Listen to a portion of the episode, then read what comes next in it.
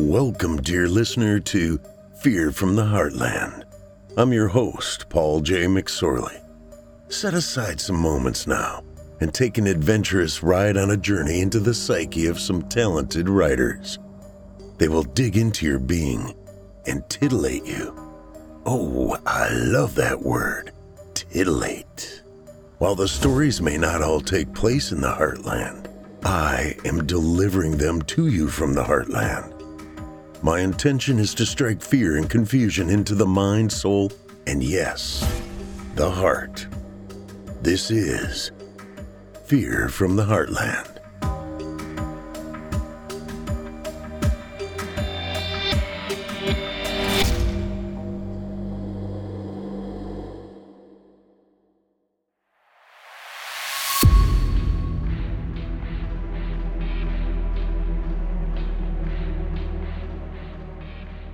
Hello, Heartlanders, and welcome to Season 4, Episode 3 of Fear from the Heartland. I'm your host, Paul J. McSorley.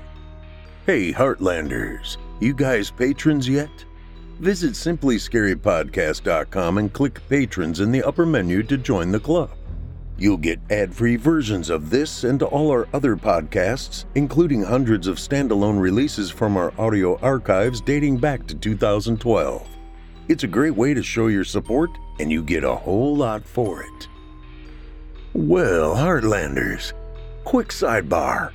We here at the Fear from the Heartland show and the entire Chilling Tales for Dark Nights team are excited for the changes that 2023 will bring. We'd like to present one of those changes to you tonight. It's a brand new year, and we have brand new merchandise for everyone. My beautiful wife, Nikki, overhauled our selection of Fear from the Heartland goodies that you can take with you anywhere. Shop and explore from over 70 products, all featuring the brand new Fear from the Heartland logo design, including stickers, pins, mugs, clothing, and so much more. To check it out, just click the New Year, New Merch link in the description. Your 68 Camaro won't start, said a wife to her husband as he awakened with a hangover after a night out with the boys. I think there's water in the carburetor. How do you know? said the husband scornfully. You don't even know what the carburetor is.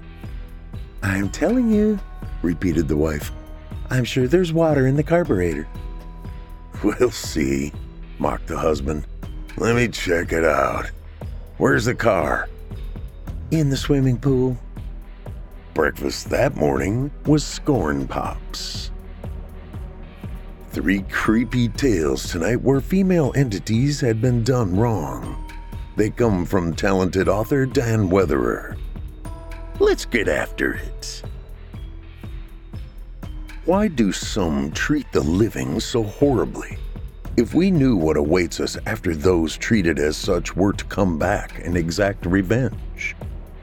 The adage, hell hath no fury like a woman scorned, is unabashedly prevalent in three tales tonight taken from The Haunted Isle, The Black Lake, The Interment of the Safe, and The Screaming Skull by Dan Weatherer.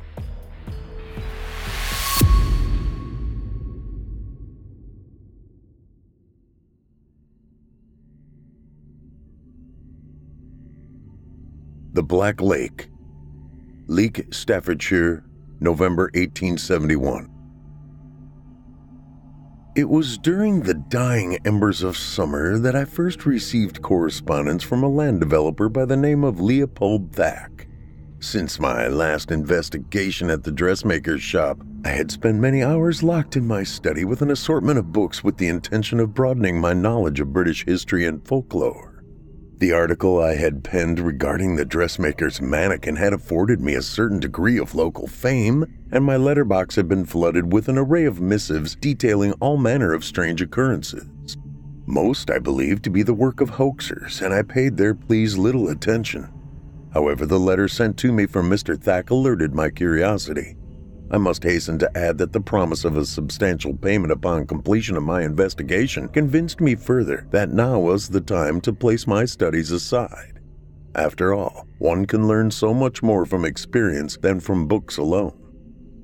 Mr. Thack wrote that he had been charged with the renovation of Blakemere House and her grounds by Mr. Joshua Strandfold, and that part of his remit included the draining of Blakemere Pool. Herein lay the problem. If it suited, Thack would meet with me and further outline the issues at hand in person. He went on to explain that such a delicate and significant matter deserved to be discussed man to man, for he feared that a detailed written account would be all too easily dismissed as a hoax. I replied, stating that I would be interested in meeting, and Thack arrived on my doorstep the following week. Over tea, we discussed at length the issues that had plagued the renovation of Blakemere House before our attentions turned towards the lake. I must begin by insisting I'm not in the slightest bit mad, said Thack, placing his empty cup to one side. The sea holds many secrets, I believe far more than we can possibly imagine. He paused, his skin flushed red. Tell me, sir, have you ever heard of a creature called a mermaid? I replied that I had read little on the subject, but knew that the creature was a concoction of Greek and Assyrian myth. Thack nodded in agreement. I have heard the tales also. Tales I thought were all they were, but. He paused again, seemingly unsure of his next words. He leaned towards me and lowered his voice. There is something in the water of that lake. I've not seen it, but I've heard it. I asked as to what he thought he had heard. I'm not going to venture the answer that you think, save to say it was big. Very big. I suggested that could have heard the movement of a large fish, or perhaps that of a duck or goose. To jump to the conclusion that I assumed he was angling towards after the earlier mention of a mermaid seemed ludicrous to me. He was not to be convinced. I'll stay with fact, for you shall think me insane. Better you hear the tale from Mr. Strandfold himself, should you so choose. However, I will say that there are no fish in Blakemere. The pool is murky with peat and clay, the water thick and black. It is no place in which life may thrive. Indeed, no animal will drink from the pool, not any of the cattle that graze on the moors, and no bird above it. This I have seen. I urged him to continue, fascinated by this revelation. The existence of a body of water which animals feared, if fact described it truly, was worthy of investigation itself. Yet I knew there was to be more to this tale. Its depth is unfathomable, continued Thack. My workers, before the. He paused and took a moment to gather his poise before proceeding. My workers set about draining the pool. They dug a deep furrow to the south and began to pump the water by hand. Day and night they worked, and the level did not alter, not even by an inch. You must understand, the efforts of their labors would have drained any other pool by at least several feet. They continued to work to no avail until until the sightings began. They said it was a mermaid. He paused, produced a map from the inside of his jacket, and pointed first to the location of Blakemere Pool, then to another nearby. Here, this is Doxey Pool. Finding natural lakes at this altitude is unusual. Both of these lie 1,500 feet above sea level. Some say that a subterranean chamber connects the two, hence the water level in Blakemere refusing to dip despite our efforts. It's one theory, one we cannot disprove anyway. I regarded the map for a moment. The lakes were situated in Staffordshire. A knot formed in my gut. Was I ready to return to the county where I had almost lost my life? Mr. Strandfold has offered to accommodate you for as long as needs be. He will explain the sightings in more detail should you choose to take us up on our offer, said Thack as he folded the map and placed it back inside his jacket. He is a determined sort, and he will not let superstition bar the way of what he deems progress. His mind is set on clearing his lands, and the lake is to go. Whether you believe my words or not is irrelevant. Mr. Strandfold and I would like you to thoroughly investigate the area surrounding the lake so that we may continue with our endeavors. We have a frightened workforce who refuse to go anywhere near the lake. We shall not interfere with your methods and shall afford you as long as deemed necessary. You shall be well compensated for your time. I told Mr. Thack that I would indeed consider the offer and that I would be in touch. The idea of a mythical creature inhabiting an inland lake high up in the remote moorlands of Staffordshire intrigued me, as did the prospect of discovering the origins of the tale. Still, the possibility of a hoax remained high. Could it be that the plans made by Strandfold had irked the locals so much that they had created the story of the mermaid in a bid to persuade him to leave the lake as it was? Could it be that I was the target of a hoax? Having made somewhat of a name for myself locally, could this be an elaborate ploy set up to make me appear foolish? All were possible, but there was something in Thack's tone that told me he believed there to be something in the lake. He presented as a man afraid, afraid and unsure of what he was faced with. If this was a hoax, then Thack was an unwitting accomplice. The story fascinated me, and I wrote the next morning to confirm my interest. A date to meet was hastily arranged and a carriage was sent. I stepped aboard not having the slightest inclination of what to expect with regard to this particular investigation. Would I be unearthing the threads of fabrication woven in a bid to dissuade the wishes of an unwelcome landlord? Or would I reveal the existence of a creature previously believed to be the subject of myth?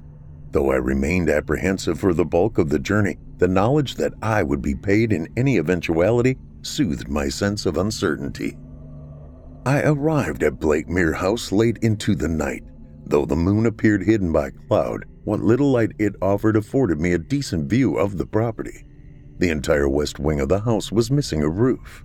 Timber long exposed to the elements outlined a skeletal shape, giving an indication as to how the house once had stood.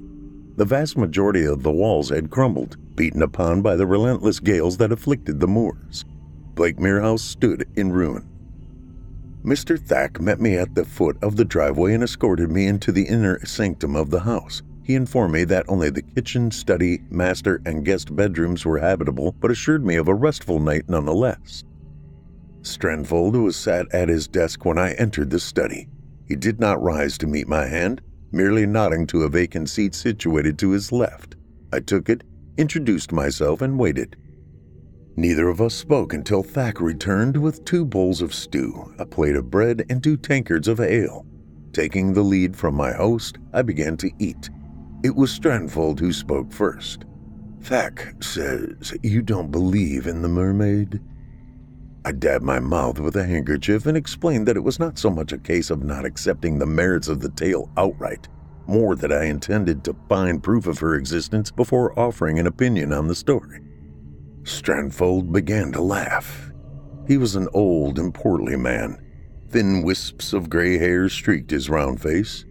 Tiny eyes glistened with tears as he coughed and choked on his bread. My boy, you shall find your proof. Of that I am certain. He placed his bowl of stew onto the lip of his desk and stood. Come with me, he said, beckoning me to follow. He led me to a large window that looked out onto the moors. Blakemere Pool lay to the right, several hundred yards from the house. The smooth surface of the water glinted in the moonlight, offering an almost mirror like surface, one which reflected the night sky in perfect symmetry. Many times I have stood here and watched her swim, began Strandfold, a hint of nostalgia in his voice. Of course, she never shows herself fully. I only ever catch the ripples of her movement, or, on occasion, the sound of her leaping from the water. She is in there. You shall see. For a moment, the two of us observed the lake in silence. Not once was its surface disturbed. Strandfold clapped a quick hand on my back. Come, eat. Let me tell you the tale of how she came to these parts though I do hope that you are of a healthy disposition, for mine is not a happy story to tell. I assured Strandfold that he need not fear and took my seat beside his desk. He patted his round thighs and smiled. Course, I don't expect you to believe a word of it. I didn't when I bought the place. Put it down to superstition. Those down there in town don't care for me much. I figured it was a story meant to scare me back up north.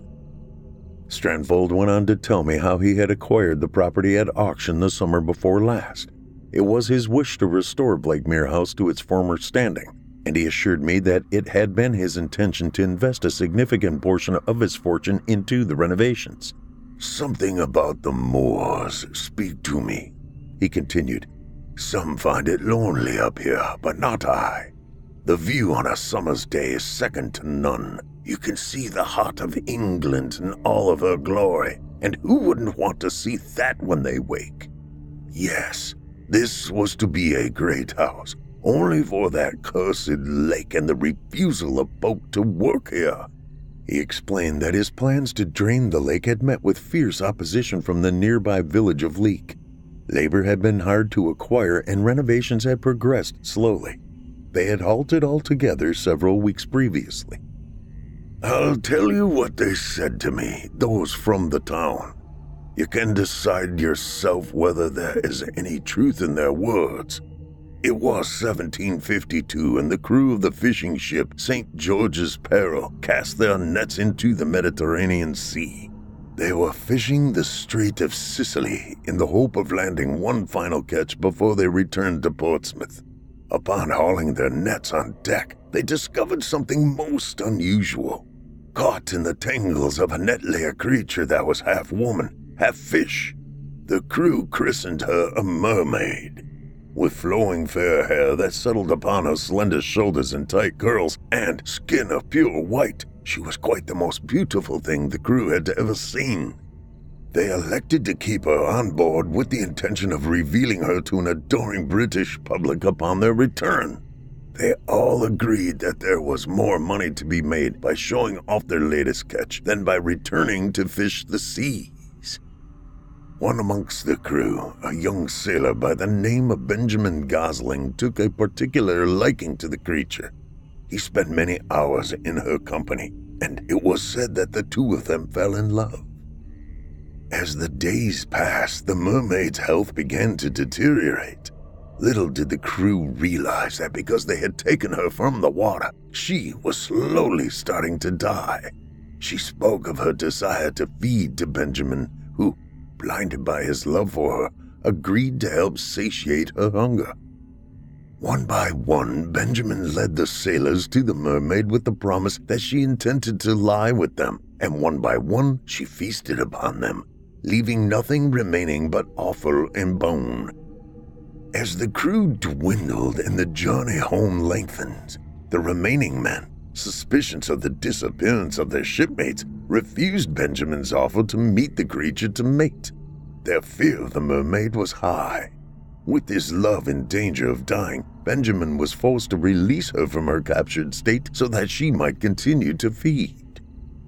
On the 18th of September, 1752, St. George's Peril ran aground near the village of Polton. Not a soul was found on board alive. It is said that Benjamin carried his love from that wreck and sought out a lake in which the mermaid could dwell undisturbed. He came to this place, Blakemere, atop the moors, far from any place, and laid her into the lake. He promised her that he would return. Yet, having witnessed her murder and devour his crewmates, he realized that he had brought a monster to the shores of England, and he never went back. Some say that the diet of blood and flesh caused the mermaid to transform into something foul and hideous. Indeed, no sighting of her ever describes her appearance as beautiful, save for those in this story. Strandfold allowed his words to settle before continuing. It's like this, Mr. White. I need laborers to work on the house, and none will come. They are afraid of the lake and what resides within its waters. I'd managed to round up a few willing to work. Not enough, granted, but it was a start. They downed tools when she appeared to them to warn them of what would happen should they drain her lake. They won't come back. Not until this matter is taken care of. That is where you come in. I finished my stew in silence, pondering on the intricacies of the tale I had heard. Fanciful though it was, there was the possibility that the story contained some degree of truth. The history of the ship could be traced. Records detailing her voyages would easily be obtainable were there a need, yet I struggled to believe that even a man gripped by love would so willingly lead his shipmates to their deaths. Strandfold observed me in thought, keen to read any flicker of reaction to his words. After a time, he stood. I've heard her sing, you know. Quite beautiful. Quite haunting. If you find yourself awake at around the time of one, you may hear her song carry faintly through the gale. I offered him the idea that it might be the wind he had heard, Often it produces notes which might easily be mistaken for melody or indeed, on rare occasion, song. He merely smiled, shook my hand, and wished me a good night's rest. Morning and a stiff wind blew across the moors. I found I had to angle myself into it to make progress towards the shore of Blakemere Pool. Sudden gusts threatened to steal my balance, and I cursed at the elements. Though the views of the English countryside were at times breathtaking, this was a god-forsaken and desolate place. The surface of Blakemere Pool lay before me, still and black. The smell of sulfur pervaded here. I took a handkerchief from my pocket and pressed it to my mouth. Thack stood away from the edge, content to observe from a distance. I sank to my knees and trailed my hand through the water. The ripples caused by my movements spread quickly across the pool. Cold, ain't it? offered Thack. I nodded and returned a glove to my hand. Water's no good for drinking, like I said. Full of heat and clay deposits. And more. I turned and nodded in agreement. Thack handed me the large net that he had carried from the house. You'll be needing this too, said Thack as he turned and began to make his way back towards the house. Reckon you'll know what to do come the time. My initial circumnavigation of the pool revealed little of interest. Around, I estimated it to measure approximately 1,200 feet. In diameter, 80 feet at its widest point. I located the ditch that had been dug to drain the pool, concluding that it was a little shallow for purpose. However, the depth of the ditch would not have halted the process of lowering the level of the lake, not if the workers had spent as many hours laboring as I had been informed. Was it possible that this lake was connected to Doxey Pool via an underground passage? I turned towards the horizon to my right and shielded my eyes against the glare of the low autumn sun. The other lake was barely visible, but I could not in all confidence rule out such a theory. I knew little of nature and her ways, so I could not rule out the possibility. I found no evidence of the presence of a mermaid, though I will admit to not knowing exactly what I should look for. There was no activity at all to be noted in or around the area of the pool. What birds I did observe stayed clear of both the lake and me. Night fell upon the moors, and with it a further chill. I was to remain lakeside for the duration of the evening in the hope that I may catch the movement of something within the waters. Under the glare of the moon, Blakemere resembled a vast pool of blood, still and black. The hours rolled by and I began to numb in body and mind as the cold of the night seeped into my core. I had slept. For how long I wasn't sure, yet I woke with a start. The wind had ceased at the very same instant, I swear it, and an eerie calm settled over the lake. Faintly, almost unrecognizable at first, so softly did it come, I began to make out the sounds of a harmony, though what produced her notes I could not say. It was most unlike any instrument I had ever heard previously, more akin to the sound a cricket makes when attracting a mate. Yet this was not one fixed note, but many unannouncing together in a succession of various timings. This was music. The resultant symphony carried my mind to a far off place, and momentarily I left the moors and their desolation far behind. The sound of water being disturbed brought me back to my senses. With the ethereal melody suddenly lost in the fog of my mind, my eyes fixated on the ripples that had emanated from the center of the pond. I climbed to my feet with the net in hand. My heart pounded, for I was as sure as Thack that nothing could reside within these troubled waters. The sound of movement came again, nearer to shore, nearer to me. The creature broke the surface of the water not 10 yards from my position. It rose to a height of three feet, its yellow eyes glinting in the moonlight. This was not a creature of beauty. Her hair, for I determined it to be female, hung in thick tangles of black. Her face was drawn and skeletal, her nose pinched and pointed. Her flesh emitted a green tinge that gave the creature a glowing aura. She smiled and revealed a mouth lined with many needle like teeth. For a moment, we each regarded the other. Silently, she began to glide towards me, the water parting in her wake. Frozen by fear, I allowed her to reach the shore. She was now within mere feet of me. With a smooth motion, I brought the net down upon her and attempted to pin her to the ground. She began to thrash and struggled to break free. I must confess I had absolutely no idea what I was going to do with the mermaid now that she was within my control, other than hang on until morning in the hope of further help. She managed to back into the water. The power of the creature was remarkable. I was dragged helplessly towards the water's edge until she dived below the surface. I allowed the net to travel with her, but she began to push harder against my grasp. I elected to drag her back to the surface, where I had concluded she was slightly more manageable, but I struggled to do so. As she broke water, the creature uttered a shrill shriek that threatened to pierce my eardrums, and instinct forced my hands to my ears. The net fell to the ground and the mermaid swam free. I sank to my knees and examined my hands. They had come away from my ears bloody. I could feel the sound of my heartbeat and little else.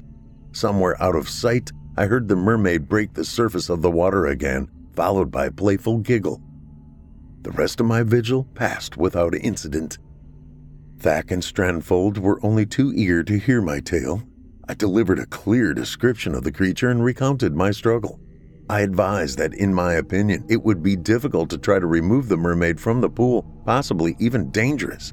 I had experienced her might firsthand and warned that if her origin story were true, it may well be better to leave her be.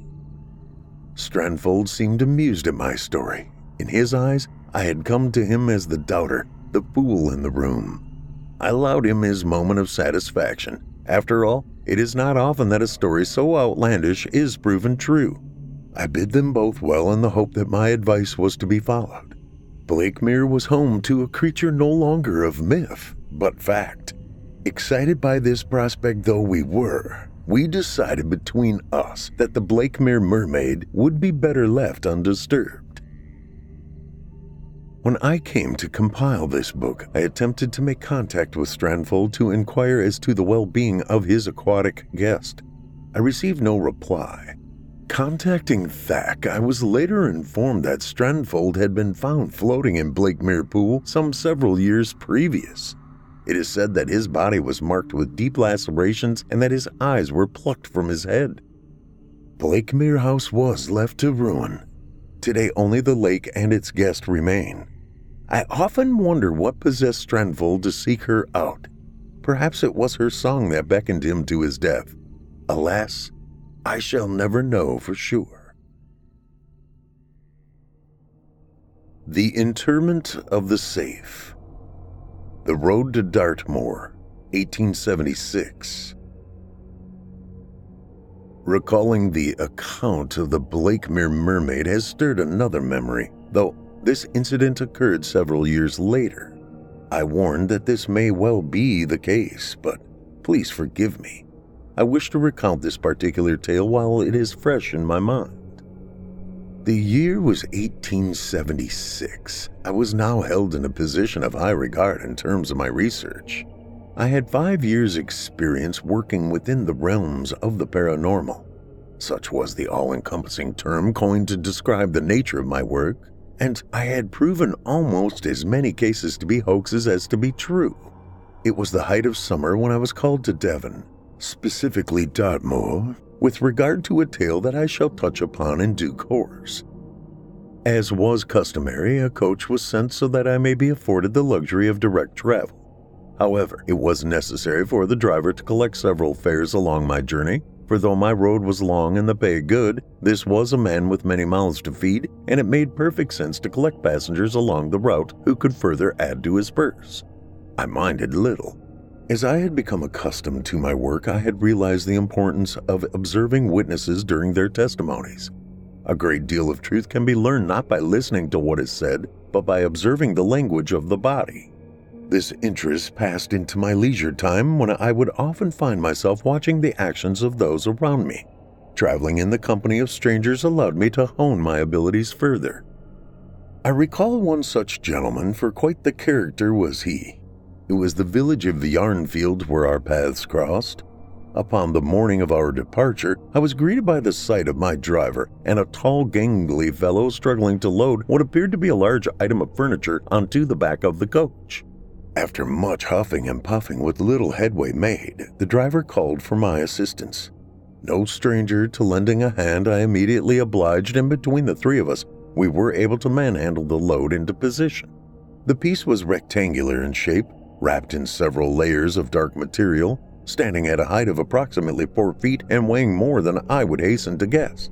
Indeed, the three of us had struggled to move it. While lifting the load, it had been apparent that there was something large and cumbersome inside the mysterious object, for each of us had felt the shift of weight as we struggled to maneuver the heavily wrapped piece into position. When the driver, breathless and red with exertion, asked as to what we were loading onto his carriage, the tall man elected not to speak. Once it was safely stowed, it was noted that the extra weight had caused the rear of the wagon to sink. It now sat mere inches from the ground. The driver took the tall fellow aside and remarked that to carry the load as far as Devon, an extra horse would need to be added to share the workload. The tall man nodded. The driver continued to explain that our departure would be delayed while alterations were carried out to reinforce the rear of the carriage. The tall man nodded again. Bemused, the driver informed him that this would add to the price of his passage. The tall man reached into his pocket and handed the driver a handful of coins. Later that afternoon, we departed Yarnfield to continue our journey south, the bulk of which passed in silence. This bothered me little as I made my notes to occupy my thoughts. I was never much of a conversationalist back in those early days. I preferred to keep my business my own, and I found pleasantries hard to pass off convincingly. I need not have worried, as my traveling companion kept his attention focused on the passing scenery. Whenever there was a sudden bump in the road, of which there were many, I noted that my companion would shift in his seat and his attention would move to his parcel, which was stowed behind his seating on the rear of the coach. With a strained look, it seemed as though he would hold his breath a moment until finally satisfied he would return to a relaxed poise and continue to stare out beyond the window. There were times, too, when I thought I heard sounds coming from the parcel on the back of the coach. How best to describe them? Perhaps the sounds of something moving around awkwardly inside? My companion noticed my alarm and eyed me with a nervousness which unsettled me deeply. Recognizing his anxiety, I hastily concluded that the sounds were caused by the shifting of cargo due to the conditions of the road, and I continued with my notes. My companion's eyes lingered upon me a moment longer, scrutinizing me as I worked until he returned them to the window once more. We were to bed in Bristol before continuing on into Dartmoor on the morrow. The exact destination of my traveling companion was a mystery both to myself and to our driver. When pressed, he would mumble to keep heading west and would offer no more. With much of an audience, the three of us unloaded the coach and carried the mystery item through a crowded tavern up a small flight of stairs and into the room the tall man would occupy that evening. He muttered not one word of thanks. Fatigued from our exertions, the driver and I retired to the busy tavern and sat for our evening meal. It was a lively place, frequented by sailors, dockers, and soldiers alike. We stayed a while and listened to the chatter. Experience had shown that taverns often proved to be a fruitful source of myth and folklore. The hour was late when I ascended the staircase that led to my lodgings at the rear of the tavern. My driver had bid me good night an hour or so earlier, and I had elected to remain behind to see if any of the assorted drinkers had heard the tale which I was traveling to investigate. Neither of us had seen any sign of our traveling companion. As I moved to pass the door to the tall man's room, I paused for a moment. Raised voices could be heard coming from inside, though they were muffled by the closed door. Curious, I pressed my ear to it. I was mistaken. There was only one voice which was raised, a voice I attributed to the tall man. He appeared to be distressed, though I could not fathom why, as I was only able to hear his somber replies. The voice of the other partaker in this conversation was but a low murmur to me.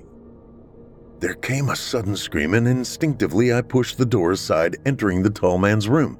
I meant to aid, not pry, for the scream was one of horror and dread. I saw before me a blur of movement and a tangle of elongated gray limbs, which disappeared into the object that the three of us had struggled to carry to this room, slamming the object's heavy door shut behind it. The tall man and I regarded one another for a moment. What, what did you see? He asked, his tone uneven, his body shaking. By light, I could see that the item was a safe cast in iron. The material in which it had been previously wrapped was folded neatly on the bed. The tall man looked at me, his eyes bloodshot and wide in surprise, likely at my sudden intrusion. After taking a moment to assess the scene, I ventured an answer. I told him that I saw a large safe cast of iron. I told him that I understood now why we had struggled to lift it. And? pressed the tall man, his eyes darting first to the safe and then back to me. I hesitated unsure of how to answer. The tall man sat on the edge of the bed and began to sob. It is a terrible thing that you saw, something no man should ever cast eyes upon. It. she moves. Yes, but she is not alive. At least not in any sense that is Christian. I asked the man to explain further, but he declined. The creature I had momentarily observed had appeared in no way to be human. Short and stocky, with no clear sign of a head, its skin was a gray tone, and its arms lolled and trailed behind its torso. I asked if I may open the safe to cast eyes upon the creature again, but the tall man erupted into a rage so unlike his previous nature that I fled the room amidst threats to my safety, should I ever breathe a word to anyone of what had transpired that night. The next morning, the three of us loaded the safe, which was freshly bound and hidden from view again, onto the back of the carriage. The tall man's eyes teased at threats of violence, and I chose to devote my attention to my notes. Privately, I wondered as to the contents of the safe. What manner of being had I observed the night before? Having interrupted their discussion, I had noted a look of sheer terror on the tall man's face. Why was he so afraid of the thing in the safe? These questions and more troubled me, and what had started out as an everyday journey had suddenly become one of serious interest to me and my work. Again, the ride was rough and uncompromising. The sounds of movement continued to emanate from the safe. Though it was never acknowledged aloud, those of us traveling in the carriage knew that not all of the sounds coming from the back were due to the conditions of the road. It was in a village named Colyton that the tall man instructed the driver to halt, specifically at the gates of St. Andrew's Parish Church. He told us that we must remain stationary until nightfall, and while our driver bemoaned this instruction, having seen the desperate and wild side of the man, I elected to hold my tongue. Our companion reiterated that the driver was to be well compensated for his time, and I was content to observe what might happen after dark. I felt that this journey, and indeed this story, were fast approaching their conclusion. The hush of darkness fell upon Colyton. Cottage doors were locked and the winding cobbled streets emptied of life. Satisfied that all eyes were behind closed doors, the tall man gestured for us to alight. The gates of the cemetery were secured with a chain. The tall man took a long metal pole he had stowed in the back of the carriage and used it to break the links of the chain, allowing us access. The graveyard was small and well kept, yet in the blackness of the night there lurked an oppressive atmosphere. I felt that after dusk, the living having brought offerings of flowers and paid tearful respects to the deceased, were no longer welcome in this place of rest. The driver and I waited by the side of the carriage, content to leave the tall man to his trespass. He disappeared from sight for several moments before returning to us, a shovel in each hand. Come, he instructed. We dig. Despite our silent protestations, we followed the tall man to an area of the cemetery which afforded us seclusion due to the presence of a large tree. I could see the discord on my driver's face as the three of us set about our task. Though he seemed reluctant in his efforts, I concluded that he was content enough to oblige his passenger's wish given the promise of further payment. You may ask why I partook in this grueling effort. Ordinarily, I would have forcefully declined such an instruction, opting to stay in the relative comfort of the coach and as far from the muck and exertion that grave digging entails as possible. As it was, we knew we were digging a grave for something, and though my driver was motivated by coin and had little interest in the hows and whys of the task, I was driven by the most insistent of emotions curiosity. We worked through the bulk of the night. It was not a traditional grave that the tall man ordered us to dig, more a square shaft running to a depth of approximately 10 feet. Satisfied with our efforts, the tall man afforded us a short break before ordering us to remove the safe from the back of the carriage. Again, aside from managing the bulk of the safe, all was well until we passed through the gates of the cemetery.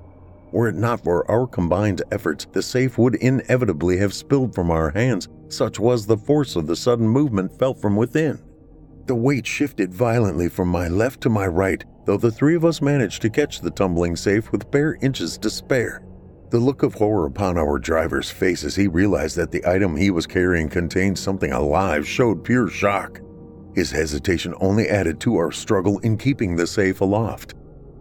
Breathless, we continued towards the freshly dug shaft. As we drew near, the amount of movement coming from inside the safe increased in ferocity, and it was soon accompanied by a muted wail the likes of which no human could muster. This activity continued to intensify with each step taken, testing our resolve. As we approached the lip of the shaft, the tall man ordered us to set the safe onto the ground. By now, the activity coming from inside had reached feverish heights, and I was confident that the shrieks emanating from within would alert those in the cottages neighboring the cemetery. The tall man urged us to ignore the terrible cries, and together we pushed the safe closer and closer to the edge. With one final effort, we tumbled the safe into the hole, though it fell at an awkward angle and lodged halfway. Cursing in a foreign tongue, the tall man leapt in and proceeded to jump on it, forcing the safe deeper into the shaft. My driver and I watched in disbelief as the tall man sank further in with every leap until he disappeared from sight entirely. After a few short moments, he called to us for help, and together we lifted him from the hole. Knowing what must follow, we each took to our shovels and began loading soil back into the earth whence it had come. With each handful of dirt replaced, the screaming and the thrashing emanating from inside the safe diminished until finally they subsided altogether. The tall man did not continue his journey west, electing to remain in Colyton to catch a coach heading to London. The driver assured me that he had been well paid for both his silence and his efforts. As for myself, the tall man did offer coin in order that I ask no questions nor tell of our activities that night, but I politely declined his offer. Though I often wonder what manner of creature we consigned to the hallowed earth that night, I can only assume that the tall man's motives were born of necessity and not desire. As far as I am aware, she resides there still. The Screaming Skull Burton Agnes, Yorkshire, February 1872. My third investigation. To this day, I do not count my time in Elverton as anything other than a failed exercise, came by way of an invite to Burton Agnes Hall. This particular manor house had occupied the same site since the days of the Norman conquest, changing hands over the centuries not by means of sale, but by family lineage. I was instructed to pack for a short stay and informed that I would be briefed as to my duties in person by the lord of the manor. There was little in the way of further information. Located in Burton Agnes, Yorkshire, the manor house was an impressive example of Norman construction, though I must admit that its subsequent history was of far more interest to me. It seemed that my reputation as an investigator of note had spread further afield than I had dared imagine, having caught the attention of Lord Foxby, and I was only too eager to begin my work anew. Upon my arrival, my belongings were taken to my room and I was ushered into the study, whereupon I was introduced to Lord Foxby. He was a fellow of similar age to myself, and as I listened, I judged him to be well read and of high intellect. We drank excellent port and discussed my previous investigations, satisfied that there was nothing in his demeanor which would suggest an air of the fantastical. I accepted his invitation to remain as his guest and to investigate the claims of which he spoke at length. Indeed, a crucial part of my investigation focused on the credibility of key witnesses, and this was a skill that I would be able to hone further over the countless cases yet to come presented here in words told to me by Lord Foxby himself, is the plight of Burton Agnes Hall. You may well know that the Hall and its many treasures have passed through the ownership of many generations, yet not one single penny has ever changed hands to procure her ownership. It is blood that inherits the manor, not wealth nor influence, and it is said that many lengths have been taken to keep it so. In 1643, the manor and its land were owned by Lady Anna Farlish. History tells us that her husband, Lord Timothy Farlish, was a most unpleasant sort. A lech and a drunk, it is said, he indulged in many extramarital affairs, yet his wife stood resolutely by his side. One such affair involved Lady Farlish's sister, Margaret Anstey, she was the younger of the two, and it is said that Lord Farlish had lusted after her for many a year. Margaret fell pregnant by Lord Farlish, who at this time had no immediate heir. With no plans to divorce Anna, for she held the rights to the estate, it is said he attacked Margaret as she guested in the east wing, stabbing her with a pocket knife in a desperate attempt to rid her of child. Sadly, Margaret succumbed to her injuries and died that very night. With her dying breath, she cursed Lord Farlish for his deeds, citing that she belonged in the manor house with her family, and should her head not remain perched atop the mantelpiece until the manor did crumble, then each who resided within would suffer terribly. The murder of Margaret Anstey was attributed to one of the servant boys, and the claim put about that having been spurned in his efforts to woo her, he had attacked her out of fury.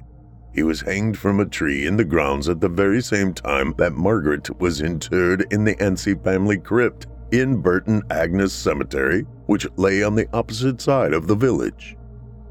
That night, the house was beset by all manner of terrors, so much so that the body of Margaret was ordered exhumed the next morning and her head removed and brought back to the manor. It was at this point that my host stood and bid me follow him.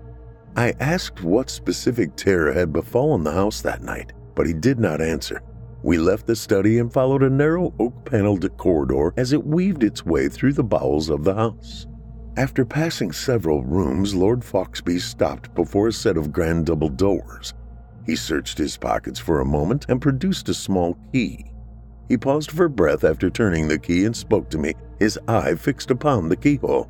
I shall warn you no person has set foot in this room in almost a decade. I cannot prepare you for what you may experience in this place. Know that you look upon Margaret of your own will. Yes. I nodded and assured him that I wished to continue. The door eased open with a groan and we stepped inside. Lord Foxby threw aside a pair of heavy drapes thick with dust, and the mid afternoon sun flooded into the room.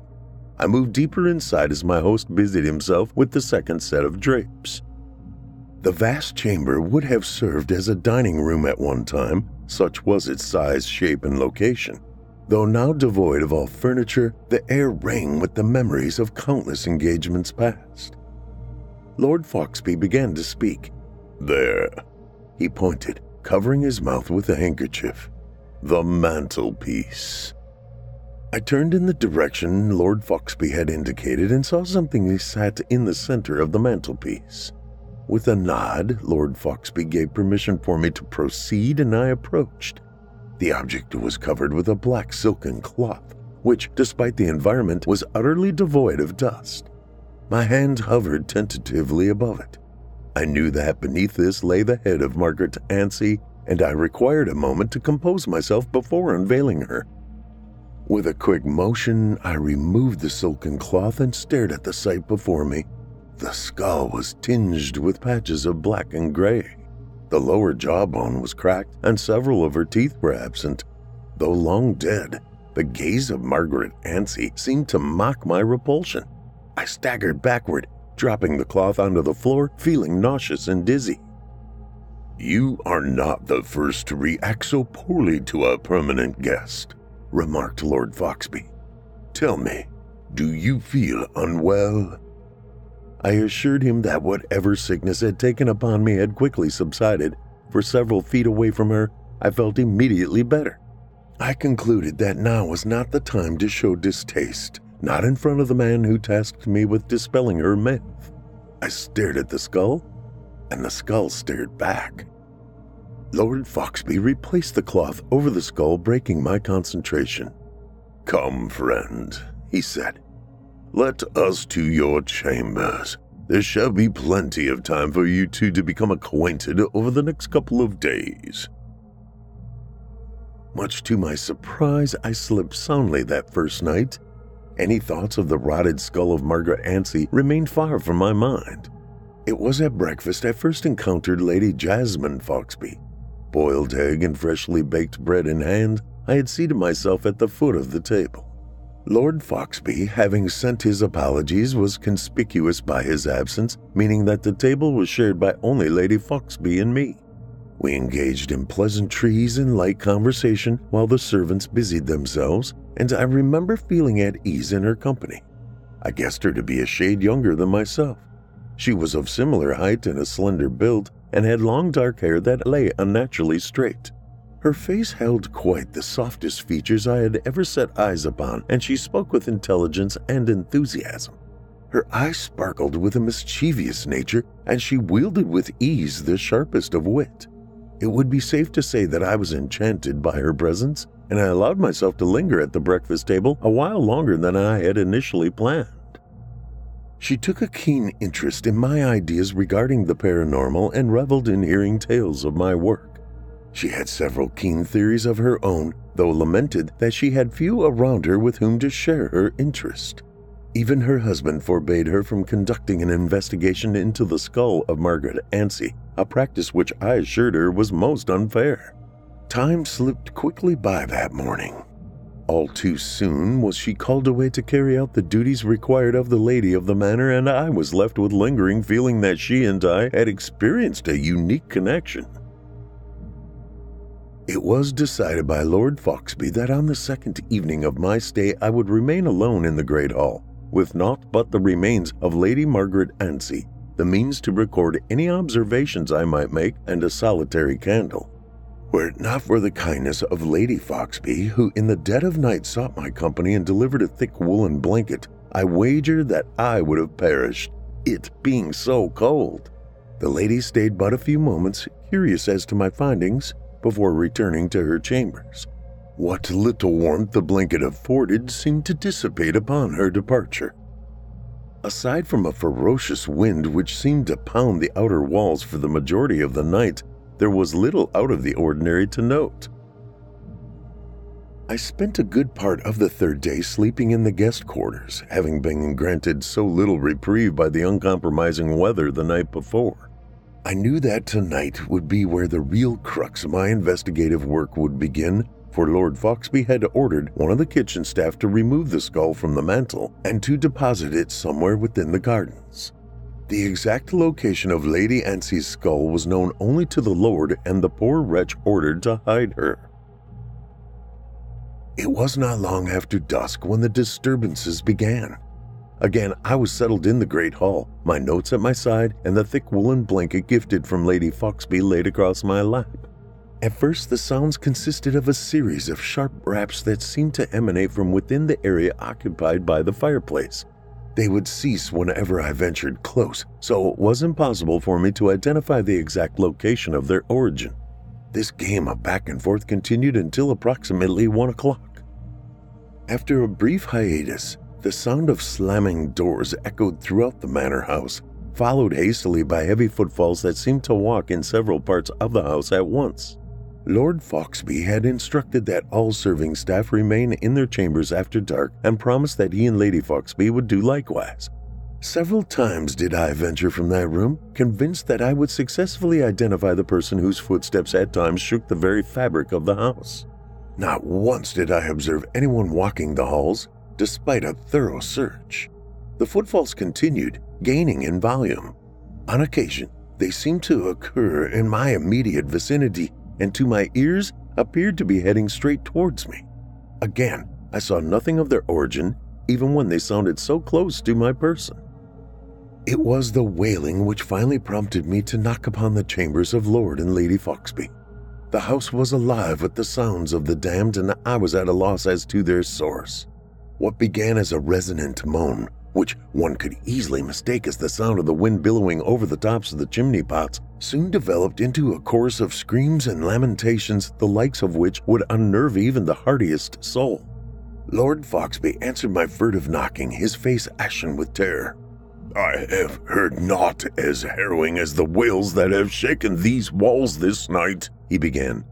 Come, we must return Margaret to her resting place above the mantel.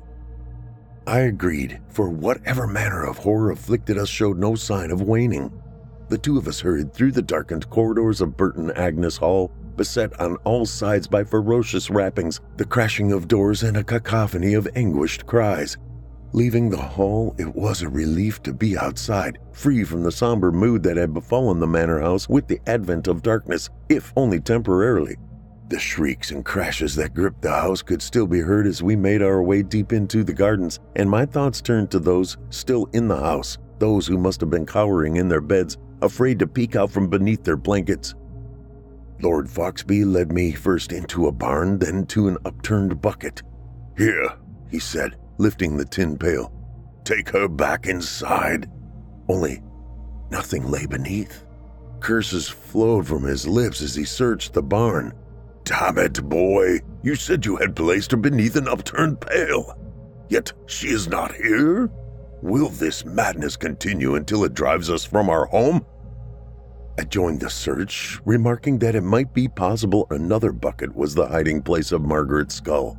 After a further ten minutes of searching, Lord Foxby cried out, Success! Come, let us return.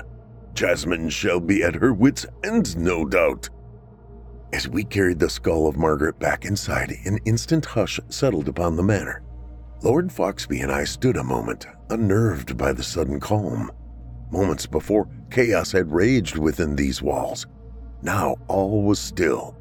Lord Foxby made his way towards the great hall, and I followed, eager to see Margaret return to her rightful place, grateful that we might be able to savor a moment's peace before dawn. With shaking limbs, Lord Foxby placed her skull onto the center of the mantelpiece, back in the position where she had long held court. What followed was a curious feeling. The mood lightened the moment she touched the wood of the mantel. It was then that I noticed the first rays of sunlight piercing the ill fitting drapes and heard with a sense of welcome relief the opening notes of the dawn chorus. The night's events were discussed at length during breakfast, which was taken later than usual due to the disturbed night that all occupants of the house had suffered. Lord Foxby appeared the more shaken of our number. I assumed he felt an air of blame in regard to our torment, as it was he who had arranged for this experiment to be carried out. Both Lady Foxby, who seemed utterly fascinated with the night's events, and I explained that he need not feel he ought to take any form of accountability. I concluded that despite my best efforts, I could find no rational explanation for what we had endured during the night. Though at first I had been confident that I could at the very least attribute the heavy footfalls to a person or persons actively wandering the house, this was not the case. Throughout my searches at the height of the disturbances, I had failed to apprehend anybody. Again, with regard to the wailing, which I had initially attributed to the wind, I concluded that this was not its origin, given the variety, volume, location, and content of sounds heard. There had been a human element behind the majority of the sounds. Genuine emotion, that of anger and torment, had carried through the halls. Occasional words have been heard, such as lament, love, return, and family. These I could not satisfactorily explain away nor the rapping and the slamming of doors, for frequently they had occurred in several locations at once. I was confident that should hoaxers have been at large within the manor, I would have caught sight of them at some point during the night.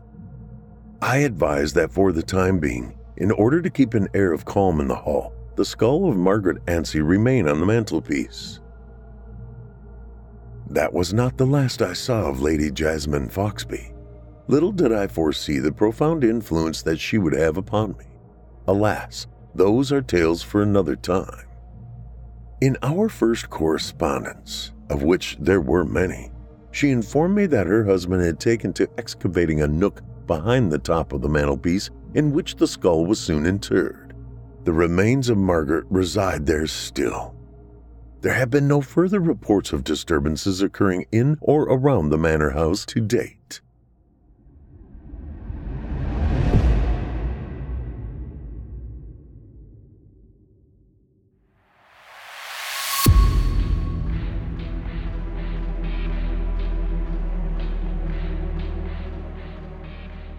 Hope you enjoyed tonight's tales The Tainted Isle, featuring the Black Lake, The Interment of the Safe, and The Screaming Skull by Dan Weatherer.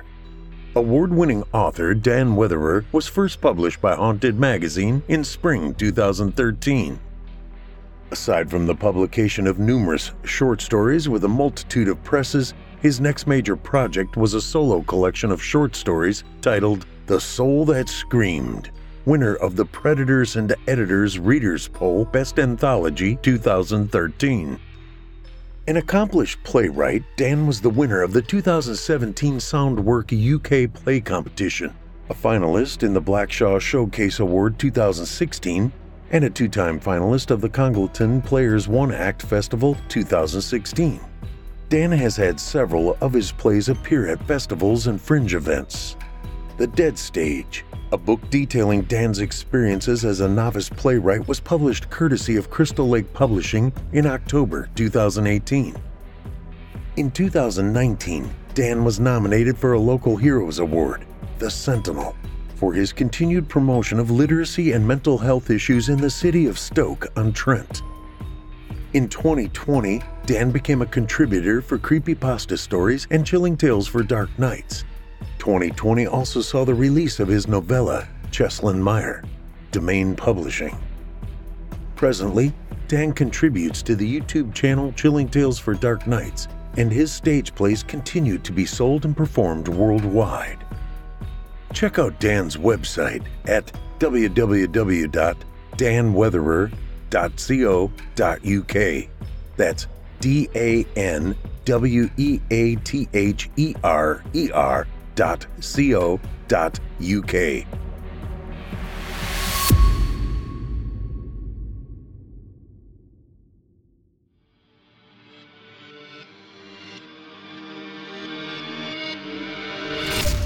If you enjoyed tonight's story, hosted by yours truly, Paul J. McSorley, you can search my name on Chilling Tales for Dark Nights on YouTube for additional previous stories.